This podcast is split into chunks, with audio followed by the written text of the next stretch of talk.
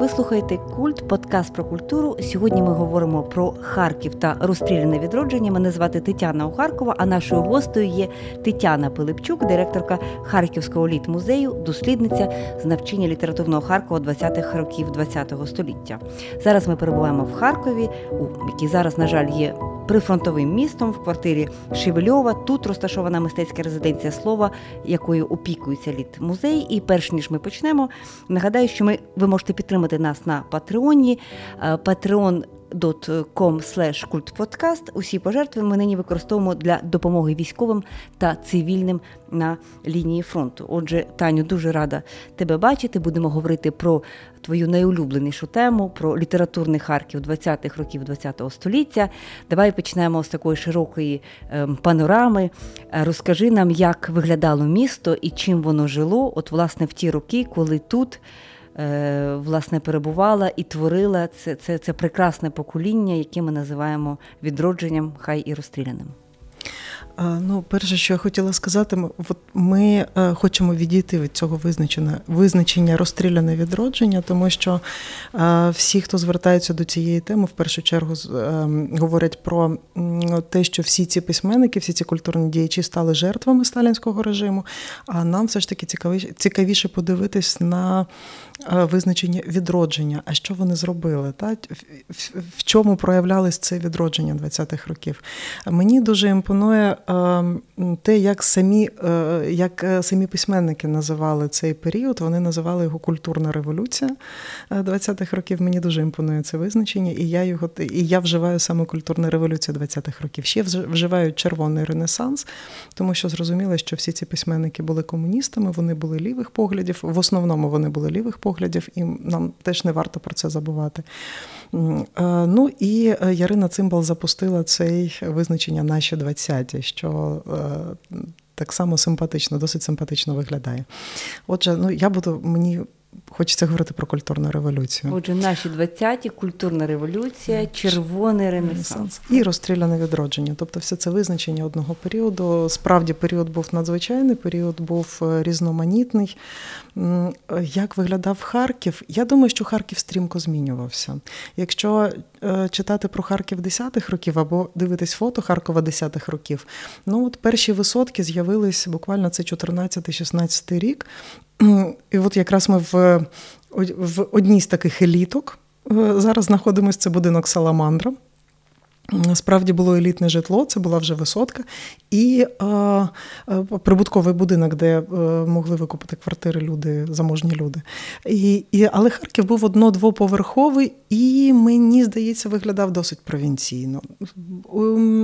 В, Орієнтувався. Мабуть, більше на Москву, навіть ніж на Петербург. Але він так е, він себе мислив, описував як провінція. Мені здається, що описував як провінція себе, мислив себе як провінція. І ну, цілком е, спокійно і щасливо почувався. Ну, щоправда, коли розпочалась Перша світова війна, тоді е, Дмитро Багалій став мером, історик Дмитро Багалій. Він стикнувся якраз із проблемами переселенців, із проблемами евакуації і мобілізації. І е, Харків був включений в Першу світову війну, е, хоча тут і не відбувались якісь страшні події, трагічні події. Ну, тим не менш, багато харківців е, воювали. І після визвольних змагань ну, Харків фактично так, він одразу перейшов під владу більшовиків. Тобто фактично звідси вже розгортався цей наступ е, на Україну. Тобто відбулася оця от легалізація е, більшовиків в Україні, і вони спробували вже так якось. Е, іти далі, іти вглиб, саме з Харкова. І е, зрозуміло, що Харків тоді отримав статус столиці угу. Це ОРСР. В 19-му році, так? 18-му. Там самий самий кінець там був підписаний угода, по-моєму, в самому самому кінці. Я можу помилятися, але в 19-му році Харків вже вступив як столиця. Наскільки ресурсний був Харків, щоб е, стати столицею, це питання. І Київ досить скептично ставився до того, що Харків. Ну не забуваємо, що е, Харків столиця е, радянської України, тобто потім це стало ОРСР, та тоді радянська Україна. Коли Харків в Харкові з'явилася на початку 90-х років. Ну, всі ми хочемо чимось пишатись, правда? Кожне місто собі вибирає, чим буде пишатись. Ну і от Харків якось намагався розкрутити цей тренд перша столиця. Ну але виглядало воно. Так, І він був столицею, якщо я правильно пам'ятаю, поправ мене до 35-го року. Четвертого. Четвертого, так? Так, і потім тобто... та, і потім вже приїжджали там вже. вже Чи можна сказати, що в ті роки, от е, в роки, коли Харків був першою столицею, так, столицею радянської країни, ми можемо говорити про індустріалізацію, суто архітектурну, навіть так оці висотки з'явилися. Так, так це так. пов'язано. Ну от уявіть, Харків е, до столиці з'їжджається дуже багато різних людей. Ну тому що тоді ще мислили цими категоріями. Так, центр і периферія, центр провінція, і зрозуміло, що в центр стікається дуже багато різних людей, дуже багато різних спеціалістів. Е, е, тут мають організовуватись нові структури, нові владні структури, де їх розміщувати. І я можу сказати, що от в цій елітній висоці, де жили багаті люди, колись в цих квартирах так само розміщувались, а потім розміщувались установи, вже радянські установи, тому що бізнес-центрів таких не було на той момент в Харкові. Чому і розпочали будувати та Держпром, який в 28-му році закінчили будівництво Держпрому, тому що Харків не міг вмістити всіх і не міг розмістити всі ті інституції, які мали е, бути в столиці. Угу.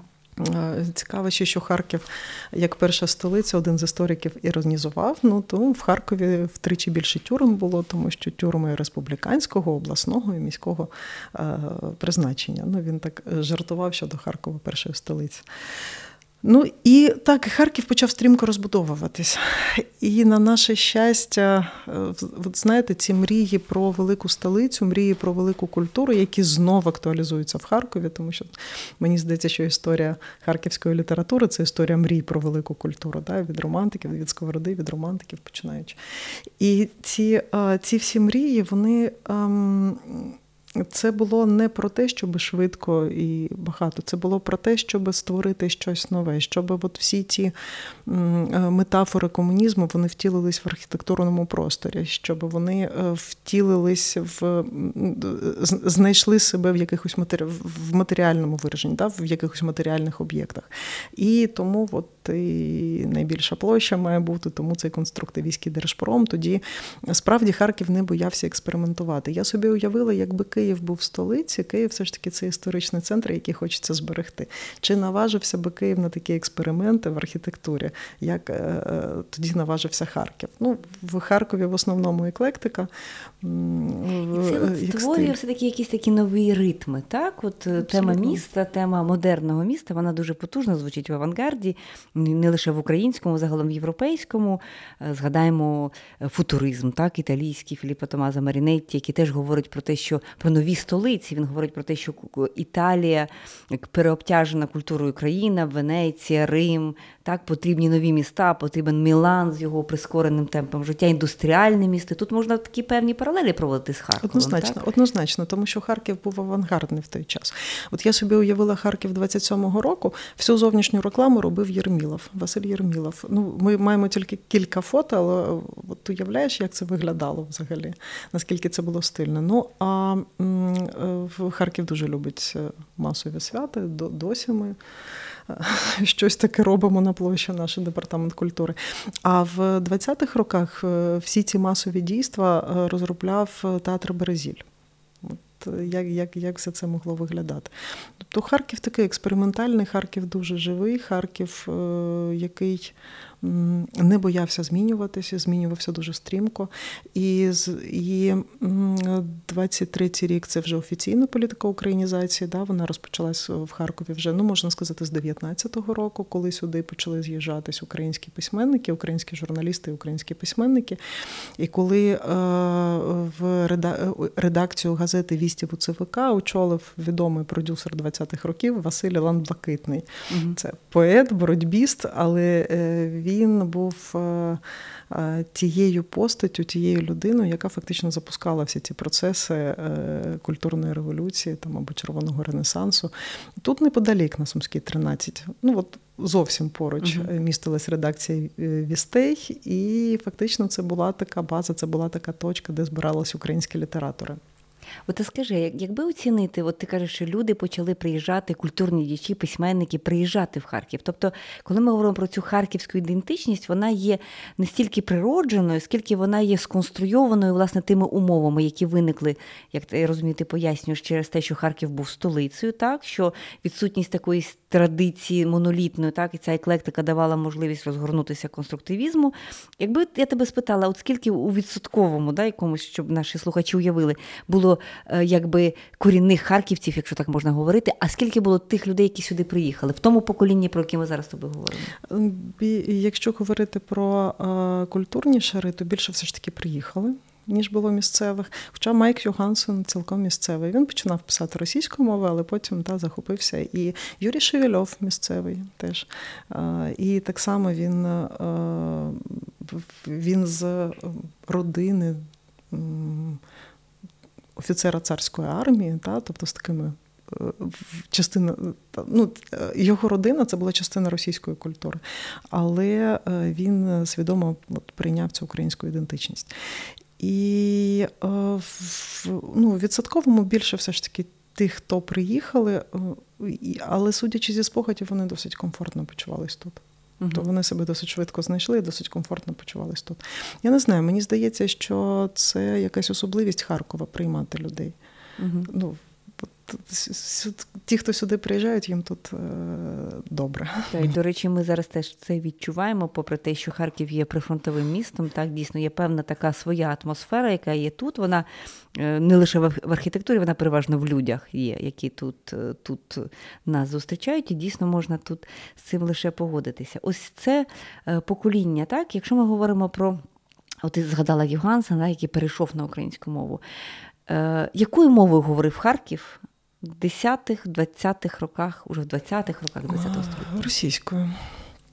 Тут були досить серйозні процеси русифікації, відбувалися в 19 столітті, і е, ну як і в усій Україні, я думаю. І Харків е, в основному був е, російськомовний. З, Якщо ми говоримо про інтелектуальну еліту, так, якщо ми говоримо про от, от, сам, саме ці шари. І, І в 20-х роках. Ем, ну от цікаво цікаво провести дослідження, тому що все більше читачів з'являлося е, української книги. Е, я думаю, що цей період навіть був небезпечний для влади не тільки тим, що коли мене запитують, скільки було там шедевральних творів, от можете назвати там п'ятьох авторів, яких варто перекладати, ну і так далі. Було дуже багато різних творів, так щоб ми там назвали прозаїків, які справді писали на тому рівні, що варто перекладати, їх не так і багато. Ну, поетів більше трошки. Але е, з'явився новий глядач, з'явився новий читач. І от до 28-го, до 29-го року українську книгу купували. Я навіть зустрічала в одному з доносів, що вальчнепи хвильового читали не менше, ніж сонячну машинку Виннич... сонячну машину Винниченка. Тобто, ну, значить, читали і Винниченка, читали і хвильового. Е, що е, українська культура, оцього, та сучасна українська культура 20-х років вона ставала популярною. Курбас, коли приїхав сюди в 26-му році, е, харківський глядач його не сприйняв. Вистави були надто складними. Все ж таки, тут ем, місцева публіка звикла більше до побутового театру. Але з часом е, Курба запрошував е, різноманітних режисерів. Вони почали ставити такі вистави, як ревю, так, джазове ревю Алона Хвиля. Вони вперше поставили тут в Харкові. І і харківська публіка почала поступово почала сприймати. Мені здається, небезпека в тому, що почав змінюватись споживач культурного продукту, якщо це так можна назвати споживачем. Тобто почали змінюватись е, глядачі, читачі. І запити, і та, запити, запити, які вони запити, формували так, до культури. Так, так. Це дуже цікава перспектива. Ми дуже часто, до речі, про це забуваємо. Що культура це не лише те, що створюють митці, чи там художники, чи письменники, чи поети, але це також те, чого потребує публіка. Так? Оцей акцент на тому Власне, а вони створюють для когось це не так давно про це почали говорити. Десь всередині ХХ століття цей аспект він важливий для розуміння історії, історії культури, історії літератури, так, історії мистецтва.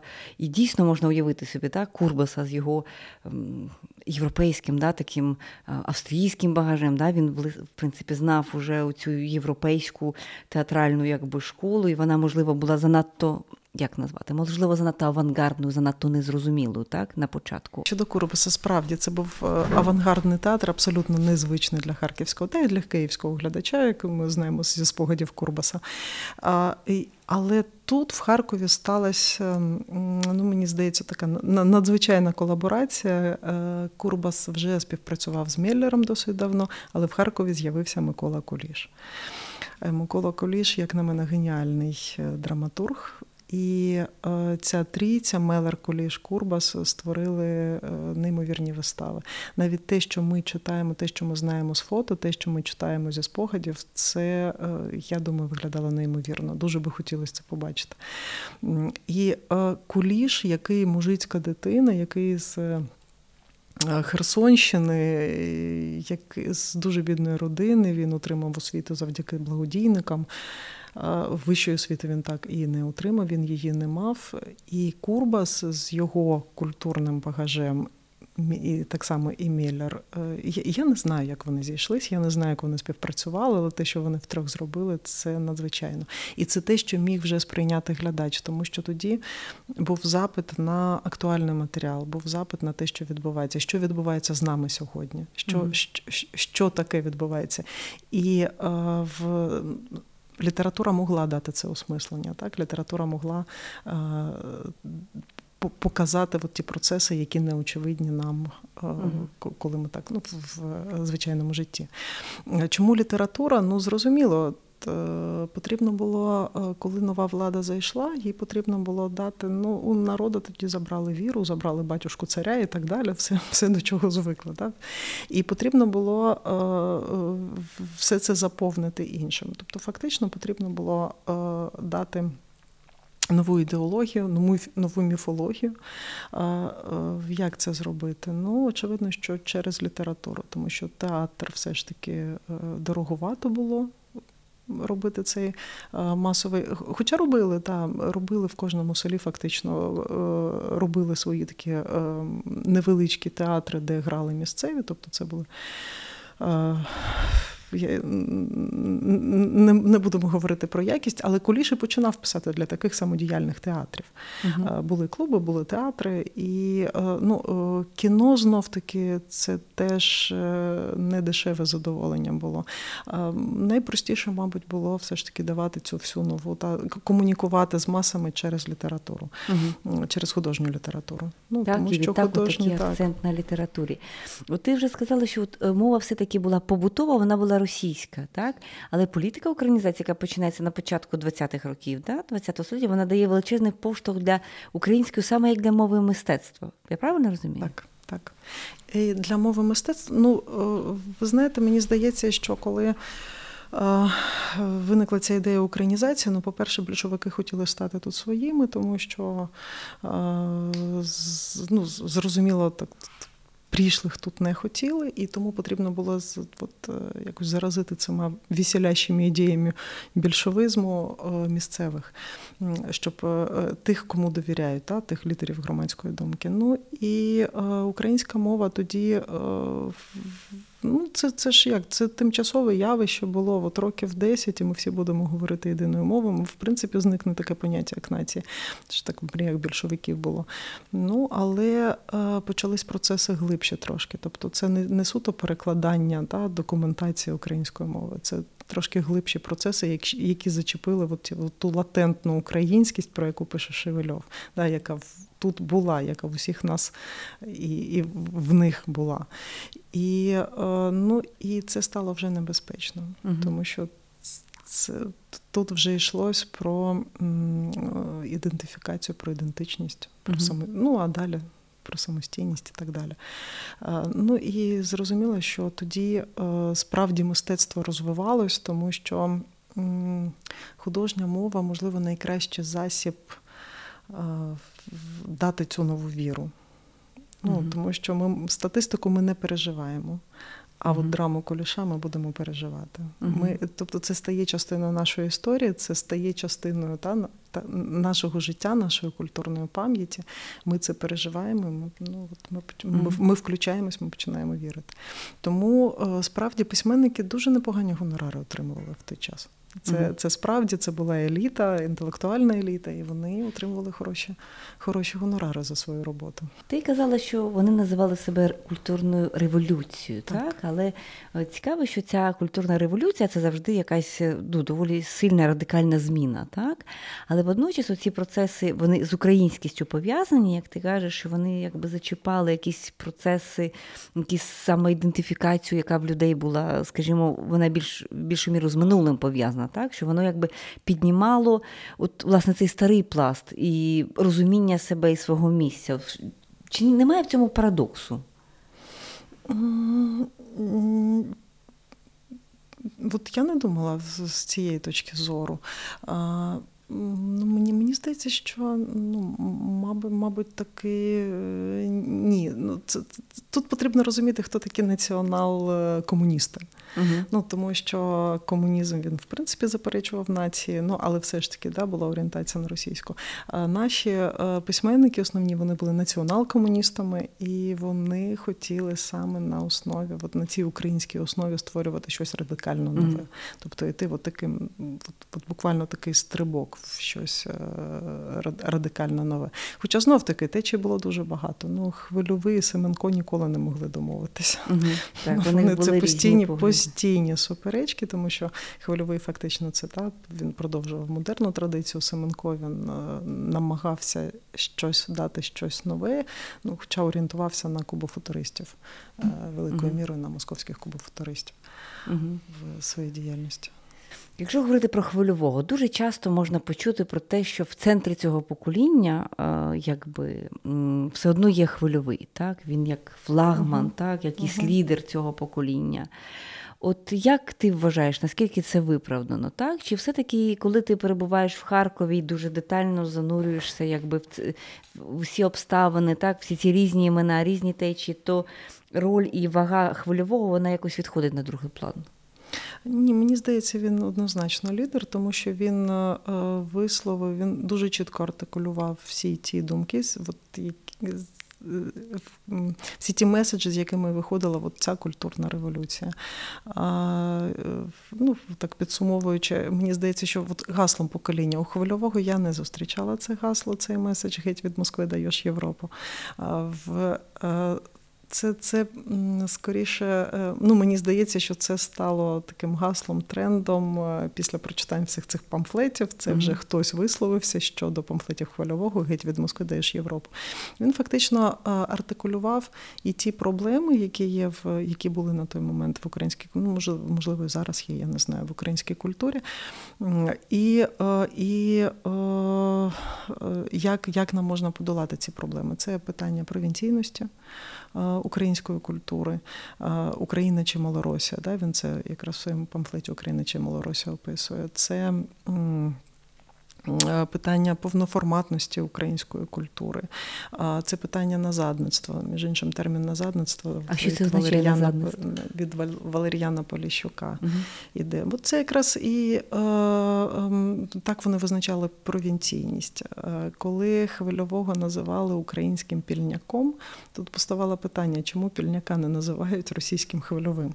Угу. От, от це от питання назадництва, вони якраз так показували, що ми не маємо маємо наслідувати когось, ми маємо створювати щось таке, щоб наслідувало нас. Тому що якщо Харків претендує бути столицею, то давайте створювати, а не відтворювати або мавпувати.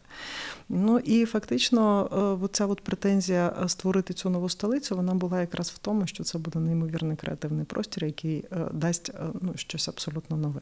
Угу. І от з цим, я думаю, в цьому і була революція. Угу. В цьому революція. була революція, так що вони зможуть на на на от тій основі, да, на якій от вони вже є, з якої вони виходять, вони зможуть сказати щось зовсім нове, те, на що вже буде орієнтуватися інші столиці європейські. Mm-hmm. Не тільки Москва, але і Ну, можливо, Берлін, Париж, Лондон, хто знає. І ми можемо, в принципі, говорити про те, що цей проект відбувся. Можливо, рецепція е, в Європі не була тоді, та, в ті 20-ті, в ті 30-ті, очевидно, не встигло так розгорнутися ця історія на захід. Мені так видається. Але зараз, так уже 100 років по тому, коли ми заново, і українська культура себе заново відкриває ці імена. І зараз є шанси якось достукатися, так, і, і на рівні перекладів, на рівні постановок. Чи є в тебе таке враження, що зараз є такий другий шанс для того покоління, е, для, для того Харкова зараз, чи ні?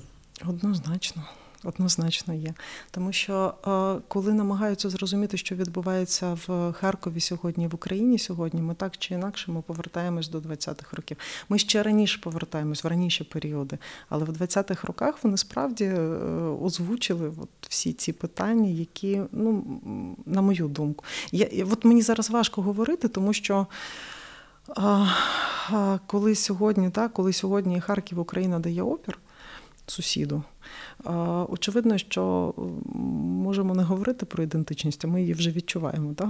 Ми вже ми, ми інакше е, ми ем, інакше показали, да, що ми все ж таки маємо свою ідентичність українську, нам не потрібно її шукати. І в, е, і тоді ми знов-таки повертаємось до тих самих 20-х років, які піднімали всі ті самі питання: так, Україна чи Малоросія, Європа чи просвіта, геть від Москви даєш Європу. І там дуже багато було uh-huh. таких гасел.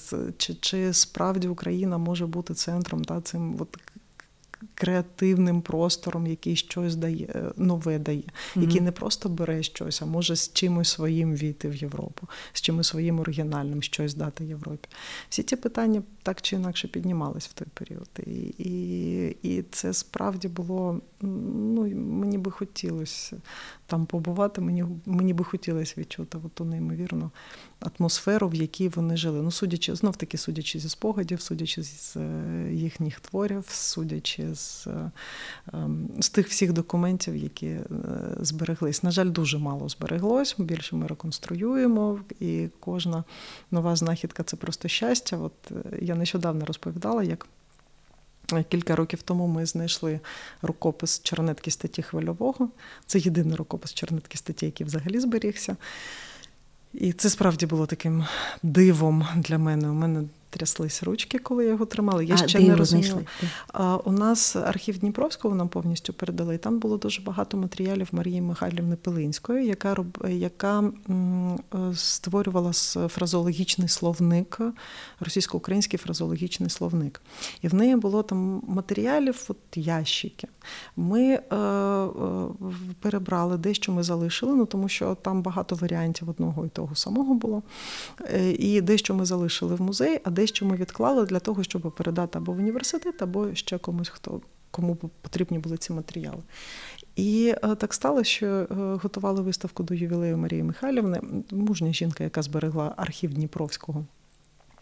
Під час і під час репресії, під час Другої світової війни, тобто це потрібно мати мужність, щоб не все це не спалити.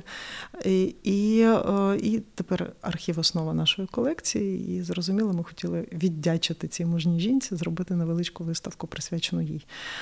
І я почала перебирати матеріали. Мені саме потрібні були матеріали її словника. Я почала перебирати, і от серед тих паперів, які, в яких, начебто, ну нічого не могло бути, я знаходжу якийсь такий дивний, ну і кілька фото цікавих, і якийсь такий дивний.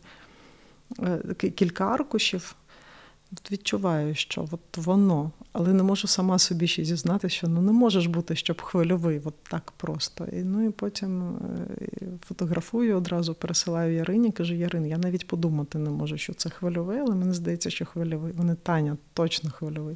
mm Ну, Ми там вже опублікували цей рукопис, але це була така надзвичайна знахідка. mm Ми потім жартували, коли ми Це знайдемо... була чернетка, да? чернетка? Чернетка, так. Черне Революція мистецтва, чернетка його статті. Ну, Фактично, ми маємо тільки машинописи, ми маємо тільки друковані видання памфлетів. Ну, так, Ми ми не маємо рукописів хвильового. Ну, а тут... А як взагалі, ну мені здається, відповідь можливо лежить на поверхні, але я можу помилятися. Як пояснити, що так мало документів зберіглося від того покоління, не лише від хвильового? Е, це пов'язано з долею цього покоління, з тими процесами, які там згортання цих е, всіх е, ідей, які так. почалися в кінці 20-х? Так. Так. А, Ну, Фактично, вони ж майже всі були репресовані. А, Далі родини виселяли з, зі знаменитого будинку слова, угу. і е, вони ну, мало хто вивозив з собою архіви. Дехто залишав архіви, і вони могли загинути. Е, е, дуже багато матеріалів вилучалось. А от якщо вони НКВС. залишали архіви на місці, куди далі ці архіви рухали? Чи вони просто спалювалися, знищувалися? Е, була задумка створити літературний музей в 32-му році, і навіть у нас є запрошення на відкриття цього музею в будинку літераторів Василя Ілана Блакитного, теж одна знак, ще одне знакове місце в Харкові. А, а, Недостатньо розкручене, не так розкручене, як будинок слова, хоча варта того. А, Але в 34-му році, коли згорнулись, е, Харків згорнули як столицю, то і будинок літераторів так само перестав існувати. Е, що стало з літературним музеєм і його архівами, ми не знаємо. І є тільки от ми зараз буквально по там окремих фразах, в спогадах намагаємось знайти, куди би могли, ну от. Де могли опинитись ті або те, що залишалось від архівів, тому що коли приходили заарештовувати письменникам, письменників, це був трус, це було вилучали дуже багато різних матеріалів, і, і цілком може бути, що Е, більшість е, матеріалів архівних нищилось вже тоді, або забиралось, вилучалось в НКВС, і де вони зараз не знаємо. Ну, принаймні в Харківському архіві е, СБУ немає, в Київському так само немає. Може, вони навіть далі їхали, може вони десь в Москві зберігаються. Угу. Нічого не знаємо. Так, на жаль, але є надія, що їх можна буде віднайти. Ну, ну теоретично є, можна пропустити. Є надія, що ми віднайдемо колись другу частину Вальчнепів хвильового, mm-hmm. там найзагадковіший mm-hmm. роман ХХ століття. Розкажи про будинок слова. Так, що це за будинок, так, як він виник, так, чому от е, і зараз це місце залишається таким важливим ем, для харківців і таким символічним, по суті, для всього цього покоління? Е, письменники були особами вільної професії. Я вже говорила, що в Харкові були проблеми з житлом. Тобто Приїхало дуже багато людей, житла на всіх не вистачало. І тоді розпочались програми будівництва. І е, в період НЕПу було дозволено створювати кооперативи для того, щоб пайщики могли самі будувати собі житло. І е, От е, такі кооперативи створювались при підприємствах, і підприємства будували такі будинки комуни, житло для своїх працівників. Чому у нас є тут і красна швія, красний табачник, дом спеціаліста в Харкові, от за Держпром'я, там, де будинок слова, якраз всі ці будинки комуни є. А письменники були особами вільної професії. Вони їх не прирівнювали ні до якої категорії, вони отримували гонорари. І от вони почали як намагалися якось легалізуватись. Я не знаю, чи прирівняли їх до якоїсь професії, але кооператив створити дозволили. І письменники створили письменницький кооператив слова, е, і як пайщики ввійшли в цей кооператив і почали будувати собі житло, будинок. Угу. Теж такий варіант будинку комуни, скоріше. Е, Митрофан Дашкевич був архітектором цього проєкту. Побудований він як літера С. Якщо говорити, чи це конструктивізм, ну от з Олегом Дроздовим багато про це говорили, і він сказав, що тут скоріше. Ем, е, буржуазний будинок, який прикидається конструктивістським, тобто за формою літера С, але він цілком е, він цегляний і він так ну, цілком без використання там нових технологій, е, які використовуються в конструктивістських спорудах, як правило. І в 30-му році письменники заїхали в цей mm-hmm. будинок. Зрозуміло, що вони не могли повністю покрити е, всі витрати з будівництва і. Ем, Е, були дотації з е, республіканського, навіть з державного бюджету, з тим, що згодом вони викуплять свої квартири, і це буде їхня власність. Е, от В будинку слова я ж показувала так, квартиру. Це ну, величезна, там метрів 100, чотирикімнатна квартира для родини з трьох або чотирьох осіб, ну може там трошки більше п'ятьох осіб. І коли говорили про те, що це ну суперкомфортабельне житло в такий спосіб купували письменників, то тут варто згадати, що письменники, ну письменник не має свого робочого місця. Я не уявляю собі який-небудь mm-hmm. окремий будинок літераторів, куди хвильовий приходить і з 9 до 6 пише твір. Ну це не так працює. І тому ці квартири це фактично і робочі місця, і бібліотеки, і е, житло для письменників. Тому вони і мали би бути такими великими і комфортабельними. Щоправда, коли вже будинок здавали, хотіли ущільнити, тобто розселити там кілька е, ущільнити письменників і заселити е, робітничими родинами, щоб якось так змішати. Так? Змішати, так, так, так класи. Так. Ну, але письменники тоді тоді відстояли своє право самостійно жити. Причому така цікава є фраза в листі Івана Дніпровського про те, що уявляєш, ми втрьох живемо в великій квартирі, а навпроти родина там з 10 осіб в одній кімнаті. Е, робітнича родина в злиднях із 10 людей в одній кімнаті. Уявляєш, ну як би ми почувалися. Ну і от. Так, такий письменницький будинок. Е, Олег Дроздов абсолютно правильно його визначив як кохаузінг. Це не був будинок комуна, хоча там був mm-hmm. дитячий садочок, там була їдальня. Як в будинки комуни вони не передбачали ж кухні, вони не передбачали ванни, тобто всі разом в єдиній бані там миємось, в єдиній кухні там їмо, і потім дружно на роботу, відпрацювали з роботи, і квартири тільки для того, щоб переспати, фактично були. І, е, ну, А тут, в принципі, комфортабельний такий кохаузінг для людей одного стилю життя письменники, е, та, люди одного стилю життя, і от для них побудований такий е, був побудований такий будинок. Вони навіть е, сходи викладали повстю для того, щоб стояла тиша, для того, щоб вони могли працювати і не чули там цукотіння. Підборів mm-hmm. і, ну, місце так, виробництва так. насправді так, так метафоричне так. виробництво літературних текстів. Так, так, і і, і житла, і виробництва. Mm-hmm. Справді такий кохаузінг словом. Ну, щоправда, вони жили там тільки три роки, потім почались е, репресії, почались вже всі ці трагічні події.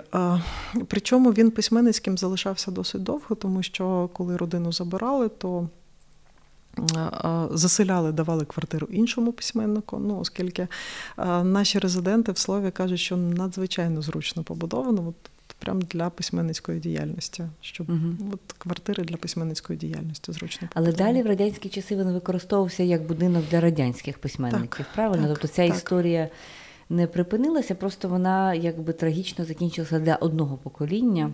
Так, для першого покоління, для першого заїзду, як ми його називаємо, і далі.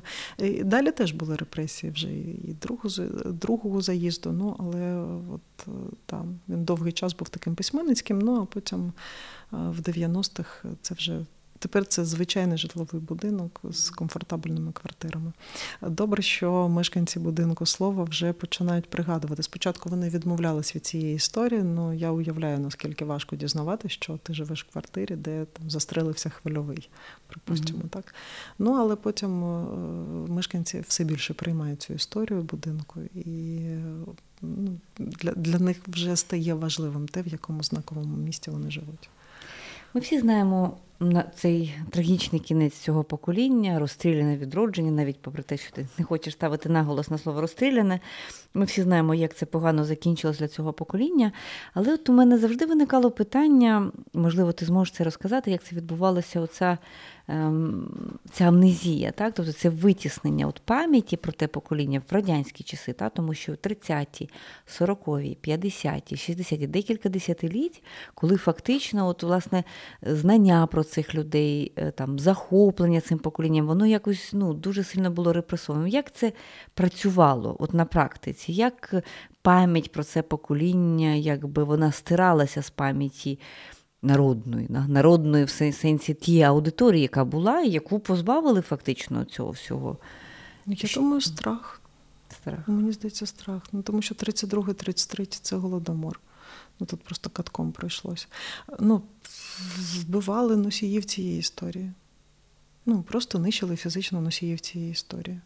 І ми вже е, е, радянська влада вона нищила тихо так, і книжки, і все це таки, такі якимись такими таємними постановами, коли я спускалась там в бібліотеки, в бібліотеки рознарядка, кого викреслити з книжок, які книжки прибрати, вирізати передмови, там, після мови і так далі. Тобто все це було. І так постійно бібліотекарки отримували ці рознарядки і всю ніч працювали на те, щоб почистити. так, Джордж Оруел, е, Оруел в дії. Так? І, е, і ми потім навіть не знали, що шукати, де шукати, тому що жодних якихось таких гучних подій про це. Ну, гучних подій, як от там спалення нацистами книг, так всі про це знають, і всім цікаво, що ж там що, що ж там вони спалювали. У нас якось радянська влада діяла дуже тихо в цьому напрямку. Ми потім не знали навіть де шукати і що шукати. А ті, хто вижив, вони е, в більшості боялись, ну або е, ну, чекали слушної нагоди для того, щоб всі ці матеріали вийшли е, на поверхню. Ну і більшість носіїв, мені здається, от цієї історії, цієї пам'яті їх просто фізично знищили. Їх немає. Ну, ми рухаємося до завершення, і все-таки оце повернення цього покоління воно відбулося. Так, воно відбулося. Зараз ми дуже багато знаємо. Від, ну, ще очевидно продовжують видаватися. Речі, які не були видані, зараз е, воно повернулося в освіту, так воно в шкільну освіту повернулося, в університетську освіту. Сьогодні про представників цього покоління знають фактично всі українці. А Наскільки важливим для для тебе, як людини з Харкова, є от важли... повернення цього покоління? От Ти сказала вже в попередньо, що от таке є паралель поміж тими 20-ми, наші 20-ті, і оці наші 20-ті, які зараз з нами це теж 20-ті роки, uh так? так? Оцей подвійний вибір. Наскільки ем, оцей паралелізм він зараз спрацьовує і дає певну, так би мовити, надію? Однозначно спрацьовує, однозначно дає надію, тому що оце перевідкриття 20-х років. Е, ми, коли говорили про відкриття 20-х років, все одно це була якась така локальна вузька історія. Тобто, попри те, що вивчали в школі, але ми знаємо, як викладається в школі, це взагалі як викладається в школі українська література, наскільки вона може зацікавити. Тобто мені здається, що це не було. Це було частиною шкільної програми, але це не було частиною життя. А сьогодні цей досвід 20-х років він е, все більше сприймається як е, наш спільний власний досвід. Він от входить в наше життя як наша історія. Угу. І е, і я це от спостерігаю, коли спілкуюся з харків'янами, які щось там десь чули, і починаємо говорити трошки детальніше і глибше.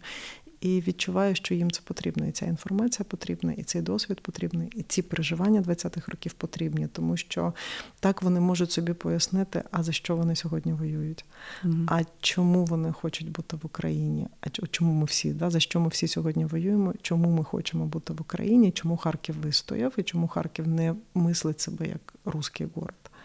І от і це дає от вся вся ця інформація, яка піднімається, і ці переживання, які були тоді, і які ми переживаємо зараз, вони ну, вони, вони, вони про нас. Минуле не минає, як кажуть. Угу. Це дуже І важливо. колись про ці 20-ті, то теж е, хтось скаже, це були теж наші 20-ті. Дуже дякую тобі, Таню, за цю цікаву розмову. Ми слухали культ, подкаст про культуру, говорили про Харків, про літературний Харків 20-х років ХХ століття. З нами була Тетяна Пилипчук, директорка Харківського літ-музею. Дуже дякую тобі за цю розмову. Нагадаю, що ви можете нас підтримати на Патреоні, patreon.com kultpodcast. Наразі всі е, ваші донати ми спрямовуємо на допомогу військовим, а також цивільним на лінії фронту. Е, залишайтеся з нами, слухайте наші випуски. Слава Україні!